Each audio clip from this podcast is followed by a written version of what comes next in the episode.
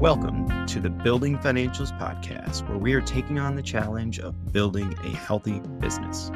It's going to be a journey, and we're taking it together. My name is Chaz Hart. I'm the founder and CEO of Clarifying Financials, which is an accounting and finance firm focused on empowering leaders by creating clarity in the financials.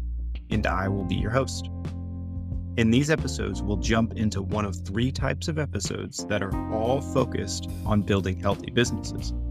It will either be a reflection on building the Clarifying Financials brand in the form of what happened, wins, losses, learnings, and what we plan to do next, or an expert interview on a specific part of business that we can apply in building a business, or lastly, a deep dive into techniques and frameworks that stabilize and clarify what is driving companies' financial performance. My hope is that by sharing this episode, it will inspire more people to chase their dreams and create an impact on their local communities. Let's jump into the episode. Today, we're going to talk about three essential processes that every business should be doing to manage their finances there's a lot of different ways that you can go about managing your business's finances. There's there's also quite a few different trains of thought here. But at the end of the day, they a lot of these things combine down to to really three processes. And and that's what you're gonna go through we're gonna go over today. Uh, this is going to be an explainer episode. So we're going to dive deep into the this specific topic. So let's get after it. So what are these these three essential processes. It, it really comes down to cash management, financial forecasting slash analysis, and using KPIs to set goals. There, these are kind of those are kind of all encompassing areas of, of really a business's finances. So you can almost call them disciplines. Maybe is maybe a better version than processes. And the reason you want to look at these three is that guys, business is just chaotic. I mean, if you think about it, it's managing your employees, managing your vendors, managing your customers, um, delivering a good good product. I mean, there, there's you could go on and on and on about it, right? There's just a lot of aspects of it, which just makes it really, really cool.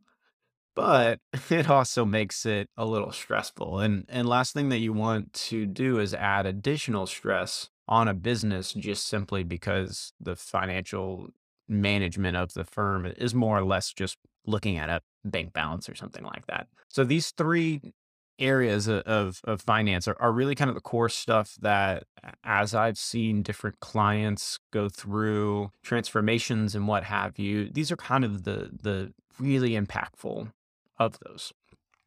Um, and they really need to be done together. So before we jump into kind of the details of each of them, I want to talk a little bit about why they need to each of them need to happen at one point, um, or really need to happen in tandem. Because if you do one of them, it's just not as big of a deal. So, to give you a little bit of a, a breakdown of what we're going to be talking about today, we're going to go over the summary of this. We're going to dive into the cash flow, financial analysis, and then talk through the key performance indicators and, and, we'll sum it all up and, and I'll even tag a little bit of a bonus on at the end. So why should companies use these as a coordinated approach rather than a standalone? And the reality is it's because they play off one another. And when you think about it from the concept of cash management, right? If you're making sure that you're getting your collections on time and and you're paying attention to your outflows then when you start doing the financial analysis you kind of have your blocking and tackling done. So then you start getting more optimized and when you're doing those two you have a good enough understanding of the business to where you can kind of set up a five to seven or so key performance indicators that pull this all together. So it really needs to happen as one and it's really these core ones and then you can add on the other analyses like most of these will start spinning off your comp analysis and that side of things. So if you focus on adding these in first everything's going to get a whole lot easier. And then next we need to manage these so you can't just do them once. You have to do a series of reoccurring meetings which then create traction which which then actually push the value of doing these activities into into your your company because why why do a financial model or or or spend some time in Excel to ultimately put it in a computer folder or something like that. I mean, that's that's the equivalent of of drawing a painting and never looking at it. I mean, for the finance nerds out there.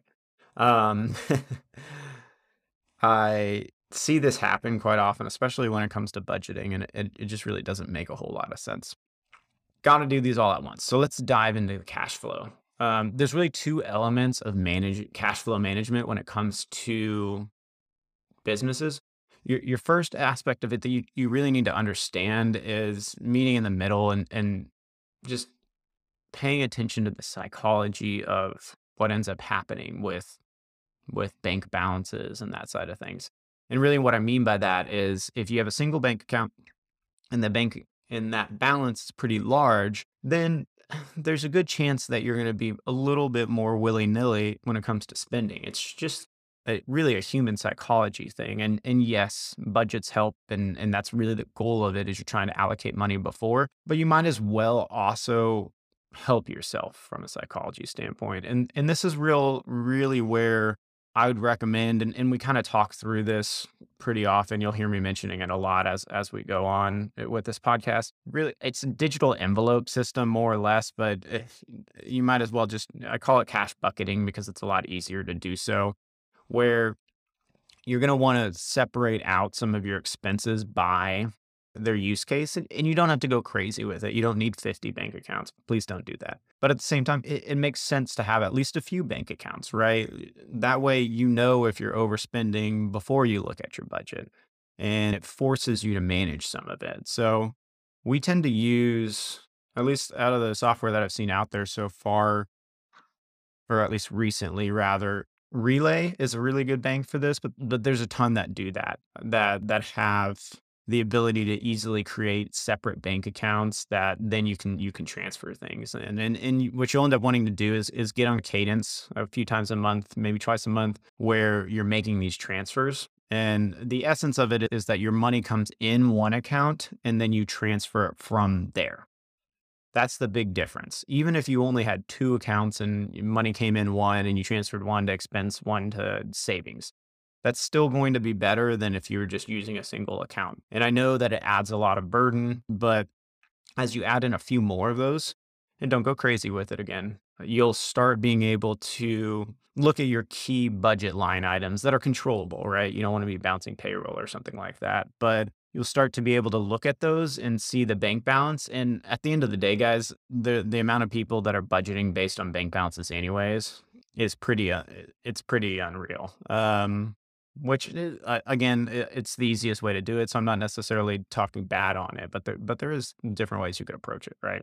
So then the next thing after that, when it comes to managing your cash flows, is what the accountants in the room will uh, kind of relate with the the more traditional cash management side of things. So you'll want to have a cash based forecast, which is going to be different than your financial state or your financial forecast. And cash one's going to be more so wanting to know the timing of when that cash comes in, not necessarily if revenue is recognized differently. So, said another way, a cash based forecast only cares that you sent an invoice out because there's a due date attached to it, versus if you were looking at it from a financial accrual based forecast, that'd be a little bit different. It'd be a little bit different because the accrual wants to know when you earned it, but but cash is what when it's actually going to get in the door. So you'd end up using AR and AP for the cash based forecast. But we always want to recommend starting with a cash based forecast uh, because at the end of the day, that's the bread and butter of small business. So, yes, you need to look at your accrual accounting. And that's really what we're doing next when it comes to managing your business's finances. But it, it really doesn't matter if on paper you have really good revenue if your cash is is out of out of whack. And and the most typical situation that this happens is people aren't managing their AR. So by doing a cash forecast, you're going to end up looking at your invoices, and that's what I mean by AR, and your accounts payable, which is your bills, and you re- you review them. You look over them. You look for older ones, and at the end of the day, if you're looking at an invoice that that is pretty old, then you need to pick up the phone and call that person, or send an email and and ask why they haven't paid if they haven't paid for a reason, there's value in that as well. You just need to understand it because there's no point in in if at the end of the day they're not paying because they're don't want to use your service anymore or something along that lines, you need to know that because at that point you either need to try to salvage the relationship or or move on, right? And you don't want to be just giving away free service for the sake of it. And then when it comes to managing your bills, if you're looking at a forecast and you see that your bills are going to be a little bit short, then maybe you need to stretch some of the terms. So maybe you're paying a certain vendor 10 days early on a on a earlier than the due date on a typical basis. Well, if you need to make sure that there's a timing difference from a cash perspective, maybe you actually just paid on the due date. So that's really managing cash flow at, at really high level. I, I want to dive deeper into it in another podcast, but it, it's really making sure to understand the psychology of bucketing your cash and then managing a cash forecast. And by managing a cash forecast, you'll end up reviewing and taking action on your AR and accounts payable. Okay, so next activity or or or discipline that we want to talk about here is going to be financial analysis and forecasting and budgeting would really go go hand in hand with this as well. So this is this is kind of the bread and butter of of finance, right? That's this is what most people talk about, your annual budgeting process and your forecasting model in in those side of things. And you can really split financial analysis in, in this section and discipline down into I would say probably about two two sections. The first one being the financial analysis component. And I put that before forecasting on purpose because the financial analysis allows you to dive into to look under the curtain and understand what's going on inside your business. So the first step that I would would really want to do on here is I'd make sure that your analysis is as unique as your business. And by unique, I mean including data segments. It's really where the insight comes from when it comes to financial analysis is diving into those segments. So segments being departments or locations or really any number of different dimensions and and that's really this is guys this is really where the accounting function is important because the accounting function creates the ability to make proper financial statements. It really creates the ability to make fi- proper financial analysis. And I, I mean that by when accounting is doing their transactions and their month end close and reconciling various balance sheet accounts, part of that process can involve doing journal entries and whatnot to split out the transaction data so that you have it by by department and by employee and, and some of these various other elements. But it, if you haven't gone down that path, there's a few key areas that I would I would start with looking at that everyone's going to end up happening in most cases at least, and that's going to be your by customer and by product type. Those two are, are in, ca- in most cases always there just simply because they they are required in most cases when it comes to invoicing people and then when it comes to paying them it's just a, a, pretty standard practice there. So whenever you're looking at those those can illuminate some some activities in and of themselves. So by product type you can start seeing different shifts in demand on your product because you always want to compare things against some measure because if you just look at just a number in and of itself it's hard to tell whether that was good bad ugly pretty whatever in between right? Because you need to have something to, to look at. So whether that's an average or prior year, something in between there. Maybe if you're looking at to make a little more tangible example, the revenue by customer, putting it based on a current period and comparing that to the same time last year, right? See if people are buying more or less. And, and if they're doing either way, that gives you insight to ask more questions, right? You're never going to look at it at financial analysis and just fully be like, this is the way.